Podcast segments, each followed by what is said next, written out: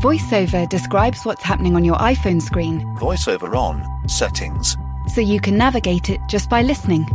books, contacts, calendar, double tap to open. Breakfast with Anna from 10 to 11. And get on with your day. Accessibility. There's more to iPhone. Hey, it's Paige DeSorbo from Giggly Squad. High quality fashion without the price tag. Say hello to Quince.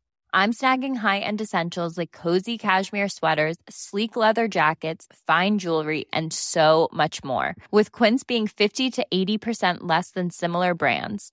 And they partner with factories that prioritize safe, ethical, and responsible manufacturing. I love that. Luxury quality within reach. Go to quince.com slash style to get free shipping and 365 day returns on your next order. Quince.com slash style.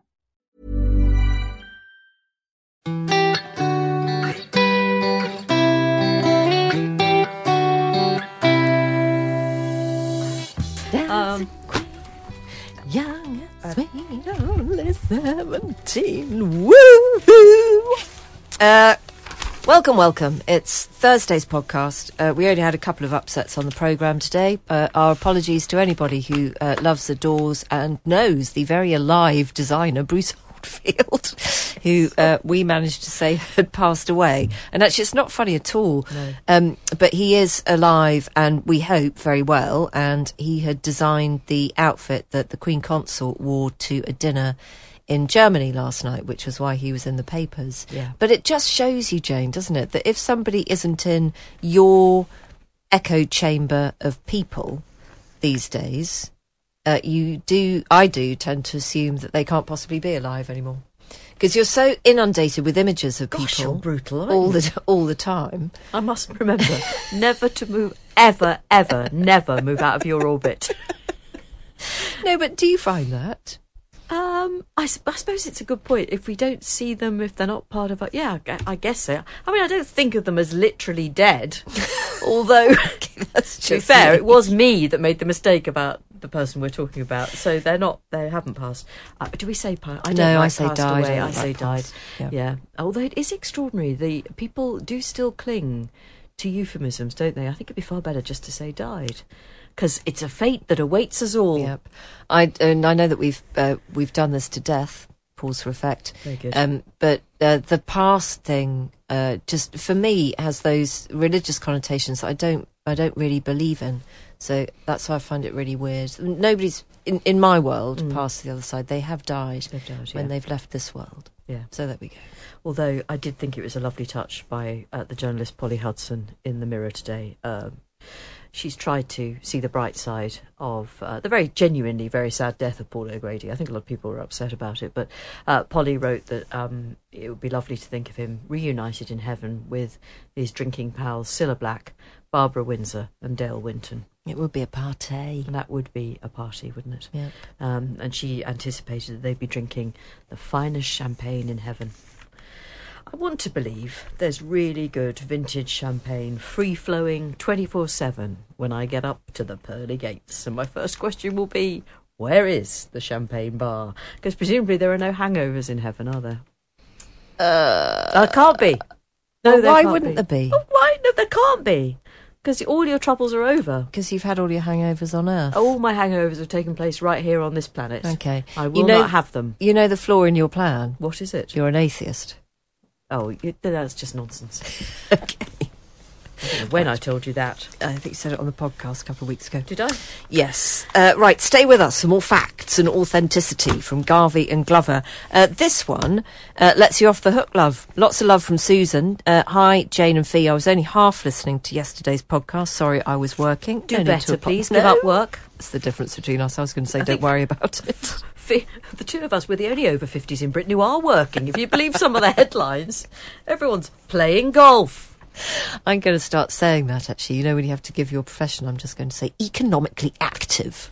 active. Uh, but the woman who told you off for using bad grammar was utterly wrong. She apparently criticised Uh, actually, you've split a preposition, an infinitive thingy there, haven't you? Uh, she apparently criticised your use of prepositions because you had said Jane and I instead of Jane and me. If she's going to be that picky, me is not a preposition, it's a pronoun, and in this case, it's an object pronoun. So that woman can go and take a flying jump. Keep up the good work. I love your podcast. How dare she? Well, listen, Susan, everyone, you're very welcome No, here. but everyone's welcome to have a pop. Um, where would we be without people criticising us? I mean, we don't mind at all. no, I really don't mind. We're big enough to take it. Ironically, because we're both minute. Uh, have you got a funny one there? Um, it's not particularly funny, but it is quite important. Uh, we're still talking about childbirth because I don't think we've ever had such a, a consistent response to an interview as the one with Paul Morgan Bentley earlier in the week. Um, this is from Katrina, who says, For our first child, the midwives were efficient if brusque, no real issues, but it did feel a bit impersonal. But the following year, I was back for number two, but in the meantime, I'd been diagnosed with a serious and debilitating illness. I arrived for my first antenatal check just as the midwife was opening my file, so got her unfiltered reaction as she looked up, said, You poor thing, and then burst into tears. To be honest, this was more disconcerting than the brusque efficiency, but subsequent appointments also had a personal feel, perhaps because the midwives were also outside their usual comfort zone. Um, well, I'm so sorry to hear about your diagnosis, and I hope you're all right at the moment. Uh, the midwife I saw in the final weeks offered under the radar home visits, says Katrina, if I wasn't able to lumber down to the clinic. Squeezed in a reflexology session to try and get things moving, and when I missed my last checkup, texted to see if all was okay.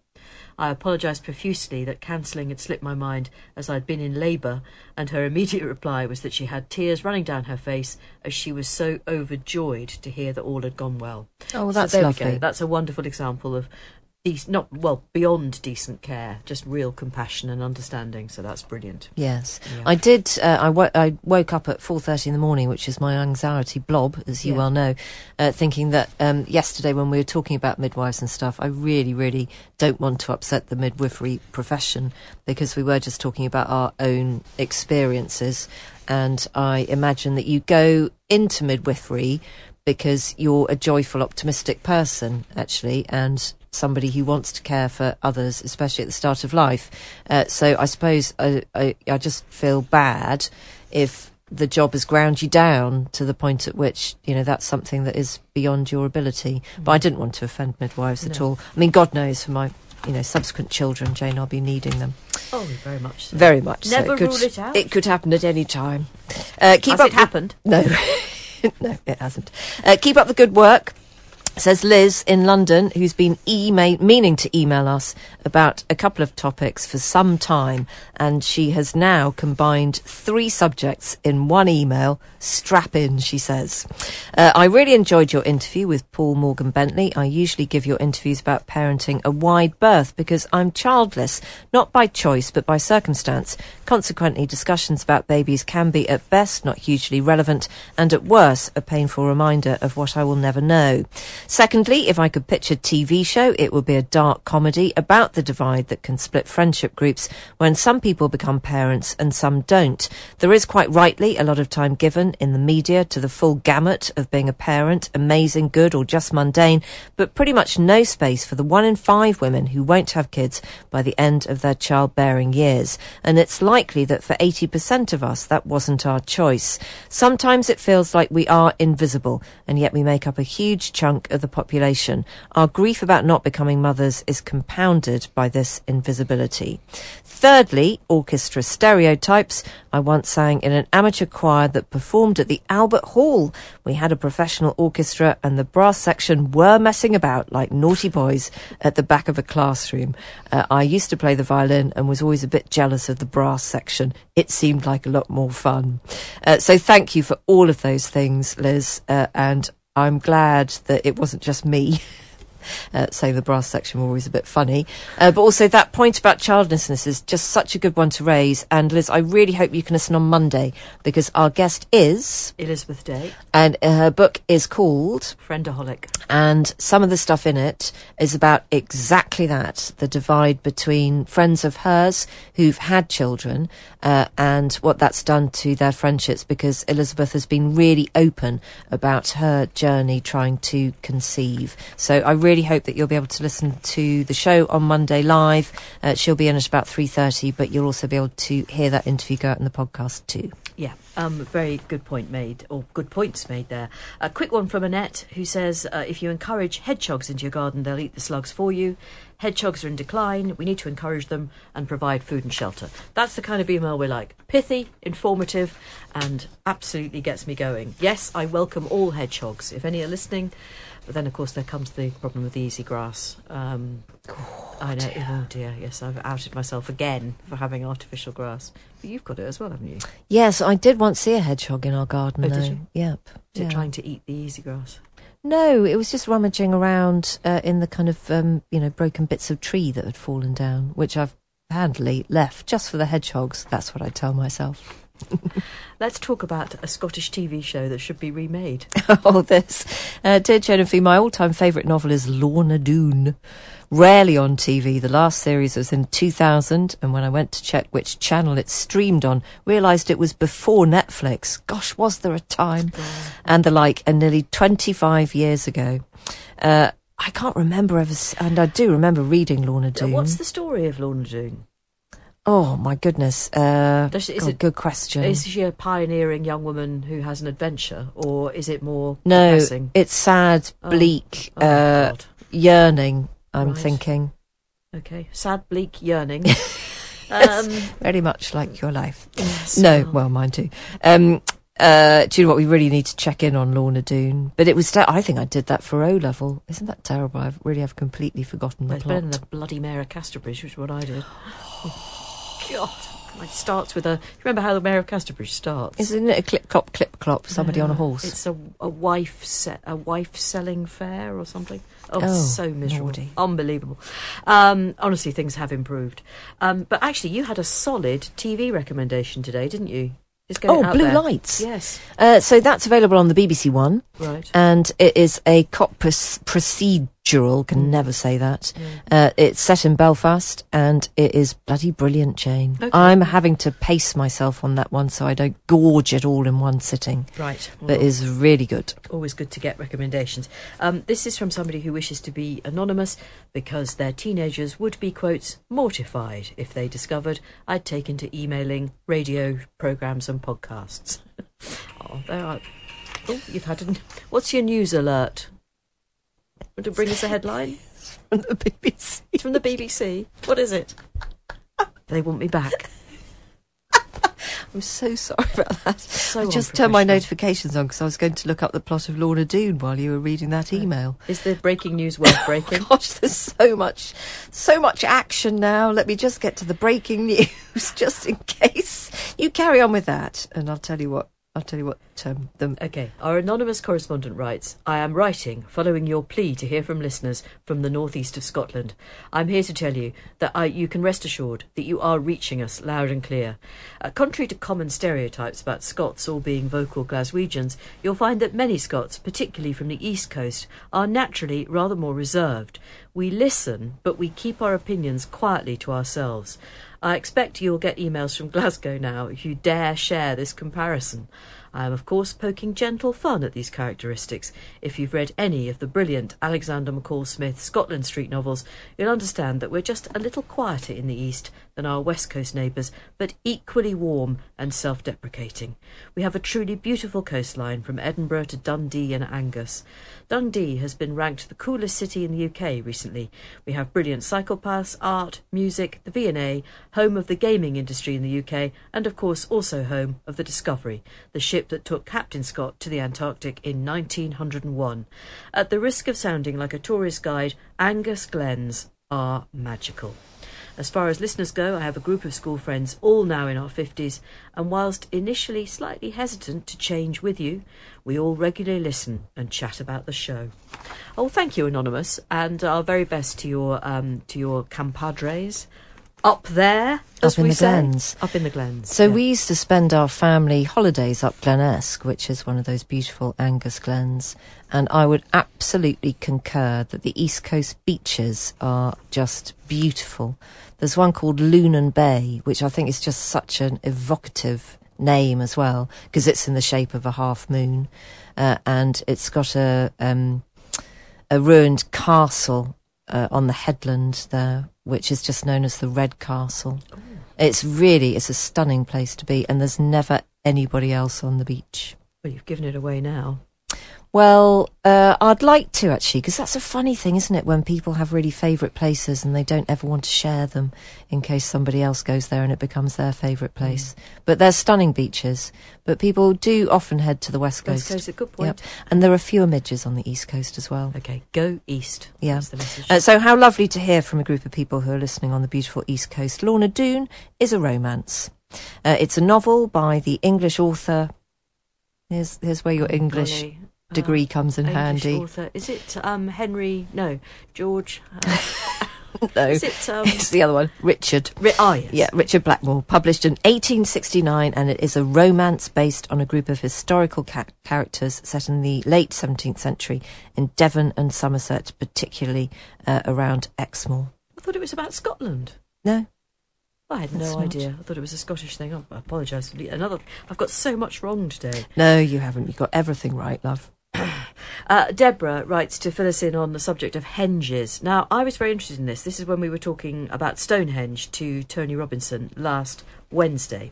If you missed that, by the way, that he was a particularly nice and interesting chap, wasn't he? Um, he was, yeah. So you can find that obviously uh, on the feed. It's last Wednesday's off air, um, and we were talking about what a henge is.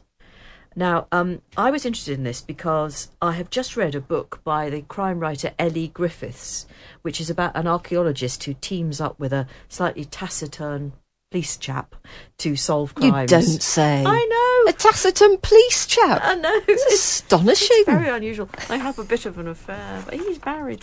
Anyway, um, I think I already read the first book. It's a very long series, very successful series of books about an archaeologist and a detective. And the first one is called, I think, Crossing Paths. But anyway, loads of people would have read them already. Um, but this email from Deborah just makes it clear what a henge is. It's a Neolithic, and henges do feature uh, throughout these Elly Griffiths books, I should say. A henge is a Neolithic, i.e., New Stone Age earthwork, typically comprising a rim, ring-shaped earthen bank with a ditch running around the circumference inside the bank. A henge may or may not contain structures such as stone or timber circles, and the three biggest British henges with stone circles are Avebury in Wiltshire, which isn't far from Stonehenge, and then the Great Circle at Stanton Drew in Somerset, and in Orkney there is the Ring of Brodgar. Um, there are also significant henges in Yorkshire, but they don't have significant internal structures. I mean, this is apparent that we still don't really know what was going on in British prehistory and why these things were needed and whether or not they were used as some sort of ancient method of communication. It's just very weird and very spooky mm. and never not fascinating. Yeah. One of the things that I was most intrigued by in our conversation with Tony Robinson is the connection that has been made, though, uh, with the henges all around the country. So he was referring to some Neolithic structures in Orkney and, and asking, and they don't know the answer to this question, uh, you know, why there would be this similarity. Yeah. And the obvious thing is that because somebody travelled from Orkney to Wiltshire and therefore. Quite a long way. Well, I was going to say. How did they do it? I mean, National Express coaches didn't get going until what, the mid 60s? Imagine embarking on that trip. I know that you have your issues with Avanti West, but I think actually Yeah, the setting off for uh, out of Orkney. British prehistory Avanti West must have been really shite, is all I'm prepared to say. Quite challenging. This is so fascinating. Deborah says, May I suggest you invite Tom Booth from the Crick Institute to talk about the new ancient DNA analysis techniques? And this is so fascinating, which show that a 90% change in the genetic makeup of the population of the British Isles took place starting around the time the Amesbury Archer visited Stonehenge. Think about it, she says. The 90% replacement of indigenous genes by Central European ones over just a few generations. A well known archaeologist, Alison Sheridan, attributes this to the British women's fascination with so called funny foreigners.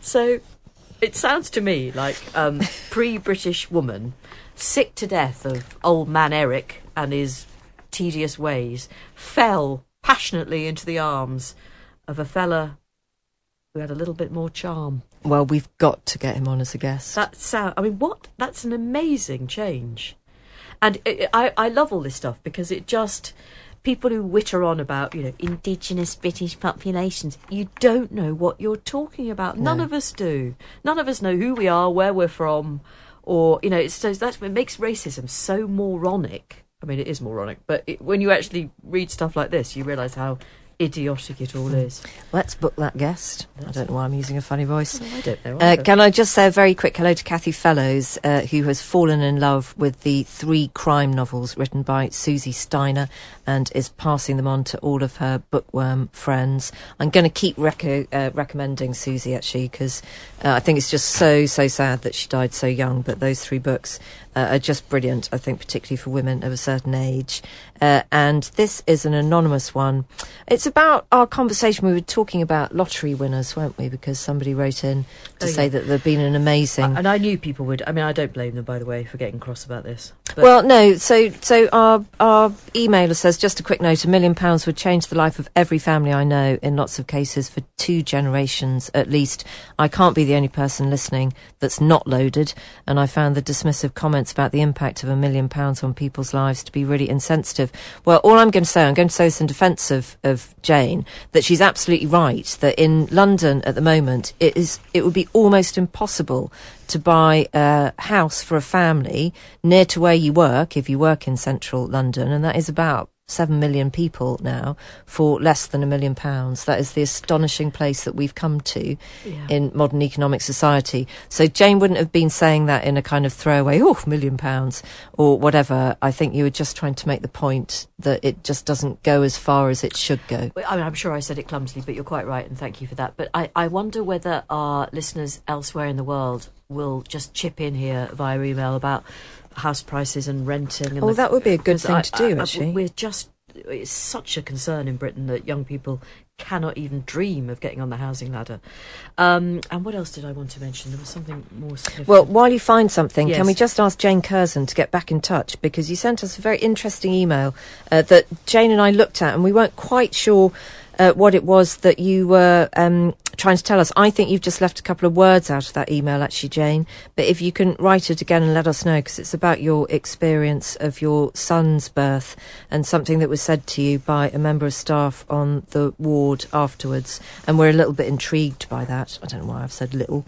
Like I'm some kind of a EastEnder. are you quite well?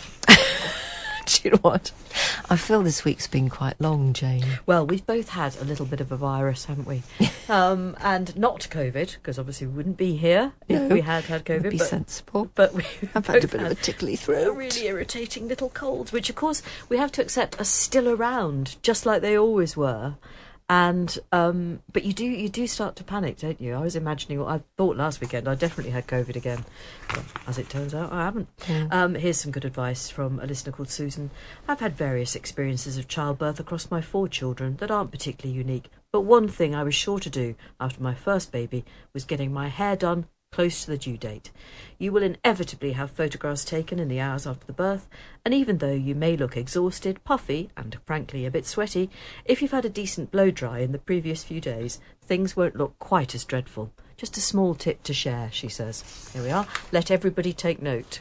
Okay. I tell you what, not a, a bl- no blow dry on this earth would have would, would have helped me.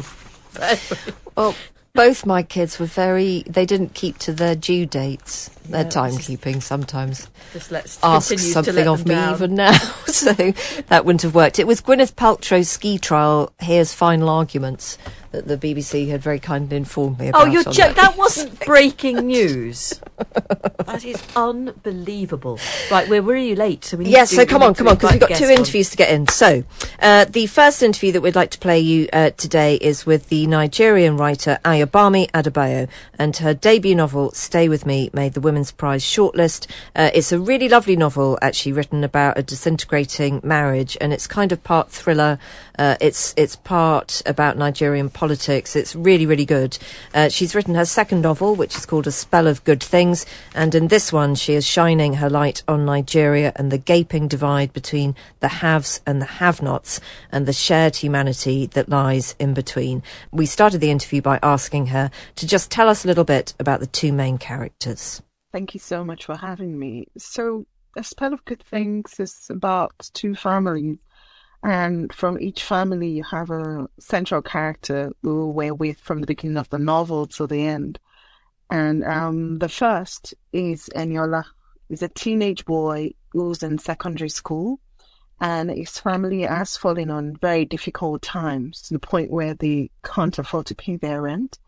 And now his parents are struggling to pay school fees and he's quite desperate to continue his education. And that's where he sort of is at the beginning of the novel.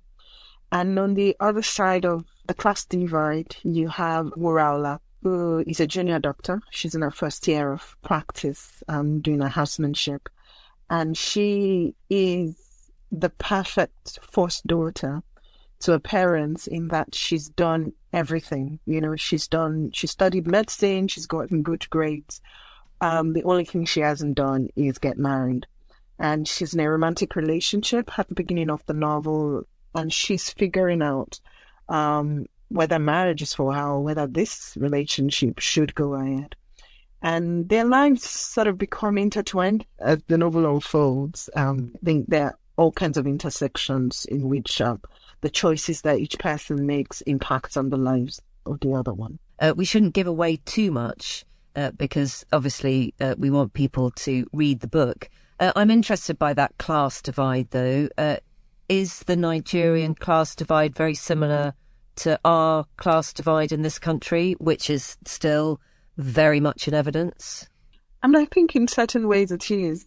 In Nigeria, I think that right now it's getting even sharper and sharper. I guess you could call it a post COVID re- recession. All kinds of new policies that have made lives more difficult for people. And it's probably even a wider gulf uh, because some of the public infrastructure that would make things easier, say, for instance, healthcare, solid public education, many of them are either collapsed or in the process of collapsing so that I think any kind of mobility is much harder now than, say, maybe 30 or 40 years ago. Mm.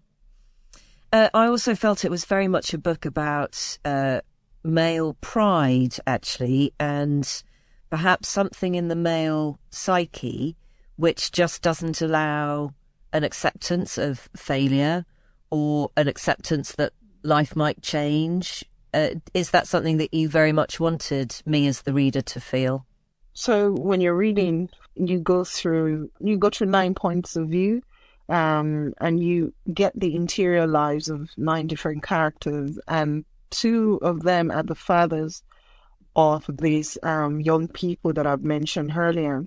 And Eniola's father, the young boy's father in particular, has lost his job and by losing his job, he has lost um, the life that he thought was possible to him and the kind of life that he thought he could make possible to his family.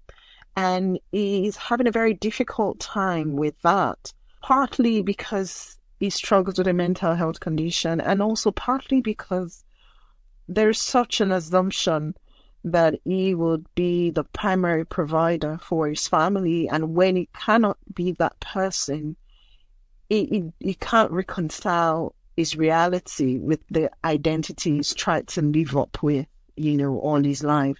And there's in quite a number of instances still that sense of pride um, when there are opportunities that, for instance, his wife takes advantage of, you know, to help the family. He can't bring himself that low. It had all kinds of consequences, you know, Mm.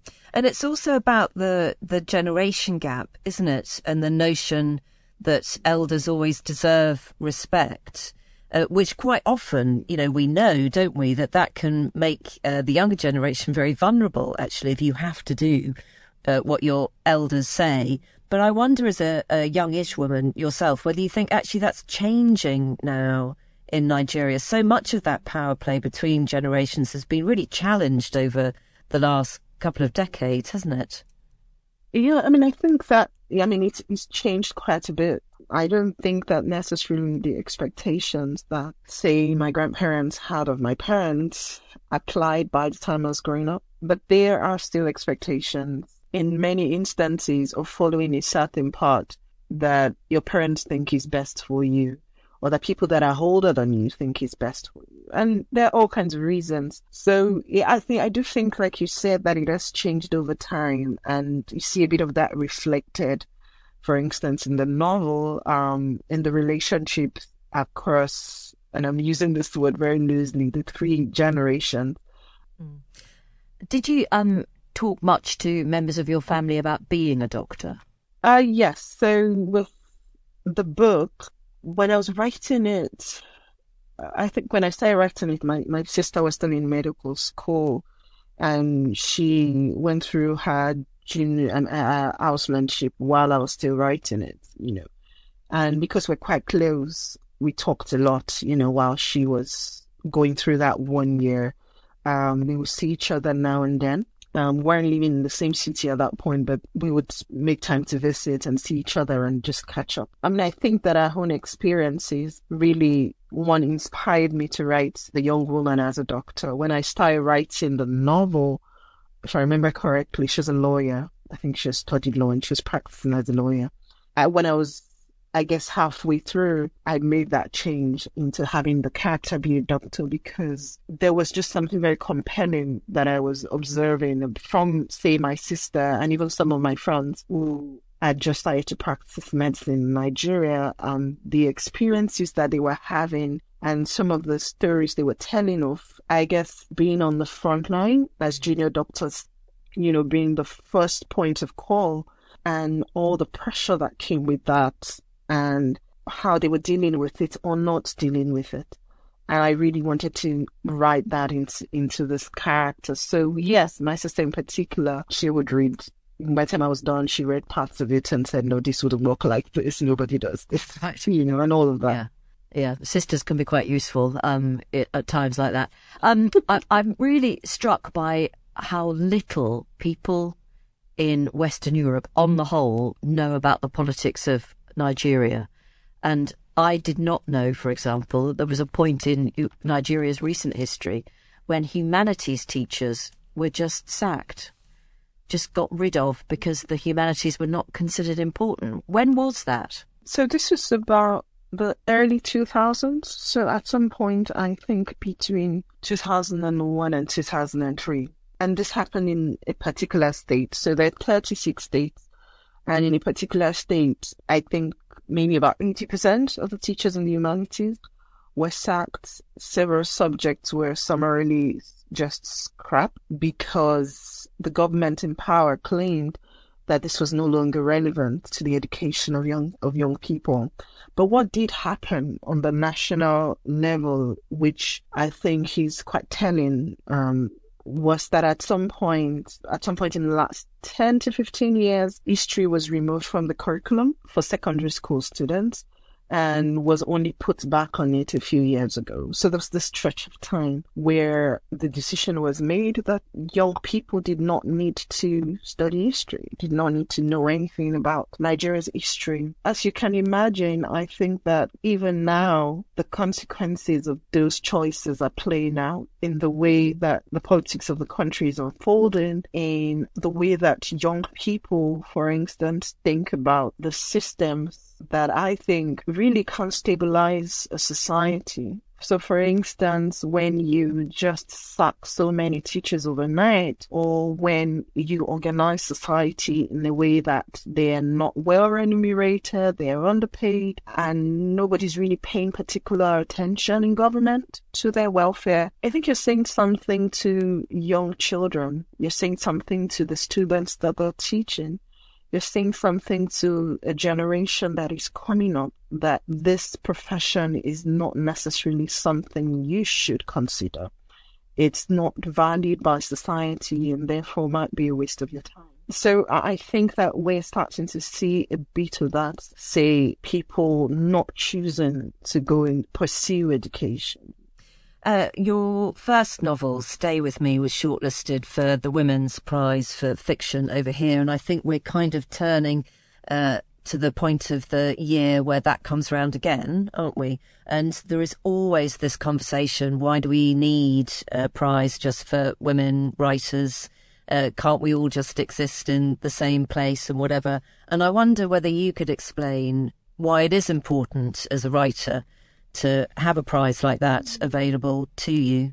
And the Women's Prize was a prize that I had followed, you know, before even getting published. And um, the fact that my first novel was shortlisted for it definitely got that book into many more hands than it would have gotten into if it hadn't been on that shortlist. But thinking about a prize for women specifically, I really don't think that we're in a place yet in many parts of the world where the experience of being a woman um, and whatever else might intersect with that is normative or is what is the norm even in in language in conversation. The dominant stories that undergird our lives in the dominant metaphors even that undergird our lives.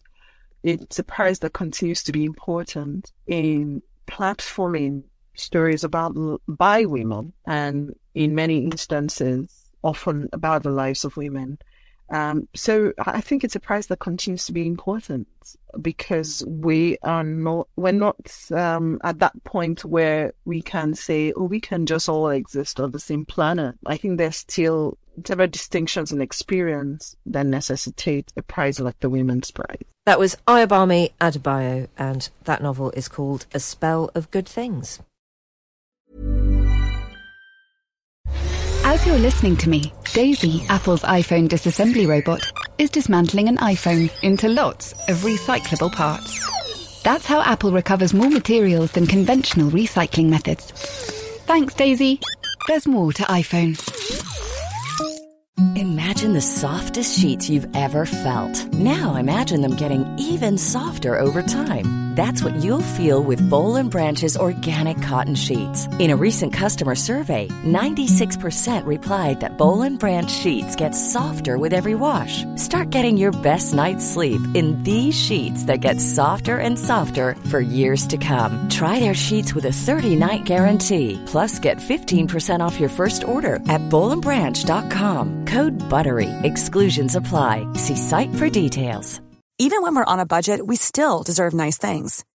Quince is a place to scoop up stunning high-end goods for 50 to 80% less than similar brands. They have buttery soft cashmere sweaters starting at $50, luxurious Italian leather bags, and so much more. Plus, Quince only works with factories that use safe, ethical, and responsible manufacturing. Get the high-end goods you'll love without the high price tag with Quince. Go to quince.com slash style for free shipping and 365-day returns. We were also joined on the Times radio programme today by Deputy Times food editor Hannah Evans. Now, there's an alarming trend, which you won't approve of any more than we do, to take very small children to very high end restaurants, Michelin starred restaurants even. Here's Hannah. My palate, I was obviously born with an incredibly refined palate, so I've been eating um, Michelin star baby food my whole life. Um, but yeah. um, but yes, more and more Michelin star restaurants are offering kids menus, which um, yes, it does sound a bit like fresh hell. Um, and they're they're not just kind of like bangers and mash or shepherd's pie. Um, Pied à Terre costs uh, sells a forty pound tasting menu, um, starting with cheesy canapes, smoked quail um, with celeriac tagliatelle topped with black, black truffle, um, petit fours. There's a mocktail and a baby chino to finish. Yeah, your kid's just going to be sick. I mean, all of those flavours all mixed together. There's a face that a child makes if it's anything other than beans, potato waffles, and maybe a bit of broccoli. And that face, you don't want to see it. I know, you know, you're lucky if you can get a bit of broccoli Or, in. or high as a kite. The Ritz does a children's tasting menu for their afternoon tea, um, which is forty-eight pounds. Oh, for heaven's sake. And you are pl- I mean, I feel like I'm on a sugar high after an afternoon tea. so the poor little baby is going to be bouncing um, Hmm. off the walls. Hide in Mayfair, which is um, Ollie Dabbous's one star restaurant, has truffle mash for children, £24 a bowl. Um, and uh, Saint Pierre, which is a French uh, Michelin star restaurant with three stars in Singapore, has a tasting menu that begins with amuse bouche for the for little uh, babykins. Perishes. Um, yes. Then then um, there there is um, uh, uh, Tom Kerridge's uh, restaurant, Hand and Flowers, um, in Marlow, offers a forty-two pound steak for children. Okay, I, I would have expected better from him, I- actually. Yeah, I think so. Well, actually, if you are looking for Michelin star children food at a bit of a budget, Le Manoir, We're which not. Is, no, we're really Wait, not. Are you? Are you not?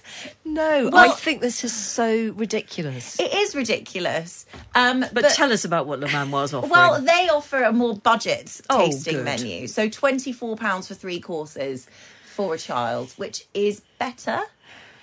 You're not looking convinced. So there, on, just on every level, there is going to be too much salt and sugar in all of those menus. The idea that any kid wants to add truffle to their mashed potatoes. I don't think I even want to add truffle to my no, mashed me potato. neither. Nobody does. And also, what are these kids doing in the restaurants? I mean, you know, you go out for a meal to get away from the little charmers. Well, in so we have we're running a feature on this in the Times magazine on Saturday, and this is a predicament that the writer has in that she's taken her her one year old and her three year old to the Ritz, and um and the scones are sort of just rolling around on the floor, uh, skewered on a fork. Um, but there are other children there. She sees. She says they're just as welcoming as her soft play. It's not the real world, this, is it? Can we just- let's not. just determine this, uh, just so that everybody's clear that um, Fi and I strongly disapprove and will not be indulging in it. I think those are quite hard environments for kids to be in, actually. Mm. And so that is a choice entirely made by the parents for the parents to go to those and of you, of course and you don't have the kind of recognizable setting um or the, you know there are new noises there are new people you're not really going to be concentrating on anything if you're and and one of the kids described in this uh, i mean it's a brilliant article. It's really good fun uh, who i think was in one of the finest hotels that may even have been at the ritz had been taken there in her white louis vuitton dress. Yes. i mean who puts a child in a white louis vuitton dress? I was in hand me down so I, I don't even have an adult louis vuitton Hannah, dress. You've done so well for yourself. thank really you. have. i'm sorry that we didn't go on to talking about other things No, no, that's we were just completely boss and bug-eyed by that article is quite extraordinary. How much for the steak again at Tom Kerridge's? 42 pounds Okay. Uh, you know, the price of a Happy Meal uh, sometimes seems well, well within most people's reach. I would have thought. And Absolutely. Also quite tasty. Hannah Evans, deputy food editor of the Times. Actually, if you missed the live uh, Times radio show today, another thing we talked about, which was really interesting, was uh, the importance of touch. And um, you can go back and hear the programme on uh, wherever you get Times radio from. It's all there on the app, isn't it? Is it? You can listen back, can't you? Yeah. Why are people looking at me as though I'm a maniac? I don't know. Just a little bit too much Kool Aid. Now, we've got an exciting experiment uh, that Kate Lee is now going to furnish us with because we spend quite a lot of our time on the programme talking about artificial intelligence. We're intrigued by it. We know you're intrigued by it. So the production team have been superb and they've come up with a challenge, Jane. Thank you. Where they've uh, they've given us two emails. Yeah. One is a normal email from a regular, proper human pundit with a beating heartbeat and a brain. And the other one has been created by Chat GPT. So I'll read one, you read the other, and we've got to decide which one's which. And they're both titled Name for Your Portaloo Company. Okay, I'm going to do the one from Danny. Okay. Hello, Jane and Fi. On Monday's podcast, you mentioned a business where you drive women's portaloos around the West End so women can pee and avoid queues. I have a name. Mind your P's and Q's. Obviously, a play on Mind Your P's and Q's. I also had a similar idea. It's very good that. Mm. I also had a similar idea based on the price of adding extra avocado or halloumi to a takeaway meal or salad in central London. What times we live in. they charge over a pound to throw a slice of avocado on top. The business basically involved buying the cheapest possible avocados and halloumi from a budget supermarket, chopping it up and selling it out of a van to people who've just bought salads or sandwiches from takeouts in central London for lunch. What do you think? All the best. Danny. Okay, so is that for reals or is that Chat GPT? And here's another one. Dear Jane and Fi, I'm a huge fan of your show, and I recently heard you talking about starting a pretend Portaloo company. I couldn't resist the urge to reach out to you with a name idea for your new venture. After giving it, giving it some thought, I came up with the name Royal Flush uh, for your pretend Portaloo company. I think it's a catchy and memorable name that perfectly captures the essence of your business. And you know what, mister? I think you're not real. But anyway, the name Royal Flush has a nice ring to it, and it's a play on the yeah, you're not real, and it's a play on the term used in poker. It also invokes the image of a powerful and efficient toilet flush, which is exactly what you want your customers to think of when they use your portable toilets. I hope you like my name suggestion and would love to hear your thoughts. Keep up the great work on your show. Best regards, Artificial Intelligence. I'm absolutely convinced that mine is the made up one. Uh, on what basis? There's too much. Um, there's too much in there. It's not. That's not human. That is not human. I've got to be right. If I'm not right, I want to pack in because I just feel something approaching total despair. Okay, I'm going to agree with you because I think it was just a bit too wordy. The Too catches and captures. Yeah, Yep. yeah. But it's a good name, Royal Flush. Yeah, not bad at all. Kate, which which one was the AI one? The second one was the AI one. Oh, so we got it So we did get it right. That's actually a re- I've been keeping up the theme. A relief. It is. Um, but what yeah. a great challenge as well. Yes, um, Because it wasn't far off the mark. it wasn't, but isn't uh, it was obvious to me and well to us both that that wasn't real. But if that had just been in a pile of other emails, I think we would have read it and just gone, well, Yeah. that's quite a dull email, but thank you. I know, but that and that's the that's the really frightening thing. Isn't You're it? right. You Yeah. are right. Well, have a really dystopian and depressing weekend, everybody, and uh, we'll be back. As real people, and I tell you what, I wonder whether the AI robots of the future will make as many cock ups as us. That might be our absolute salvation, the fact we're a little bit raggedy round the edges. I hope so. yeah. Have a lovely weekend, whatever you're doing, and speak to you on Monday. Oh, and just before we go, could we let you know about a special uh, podcast that drops into the feed tomorrow? That's Friday. Uh, it is our Royal Special where we had a sit down. I didn't realise that was a thing, but we had a sit down, didn't we, Jane? With uh, Roya Nikkhah from the Sunday Times and Valentine Low from the Times, uh, respective royal correspondents. And we discussed six months on from the death of Her Majesty Queen Elizabeth II, and we looked ahead to the coronation. And those two know things, don't they? So it was a very interesting Yes. conversation. If you don't have to be a nailed on monarchist to get something out of that podcast, which drops tomorrow.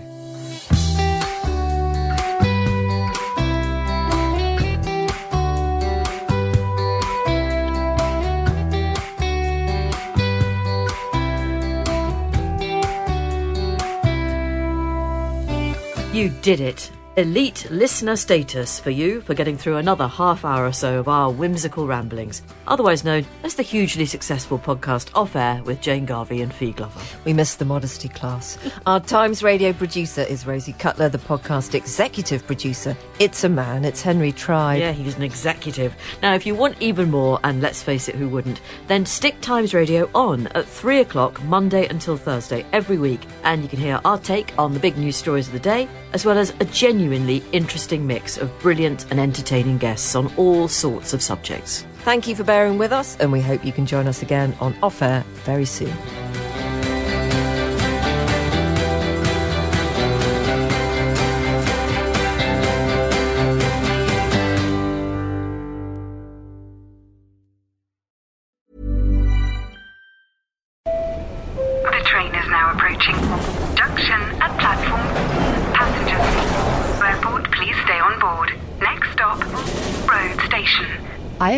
Helps you control which apps you share your exact location with. There's more to iPhone. Imagine the softest sheets you've ever felt. Now imagine them getting even softer over time. That's what you'll feel with Bowl and Branch's organic cotton sheets. In a recent customer survey, 96% replied that Bowl and Branch sheets get softer with every wash. Start getting your best night's sleep in these sheets that get softer and softer for years to come. Try their sheets with a 30-night guarantee. Plus, get 15% off your first order at bowlandbranch.com. Code BUTTERY. Exclusions apply. See site for details.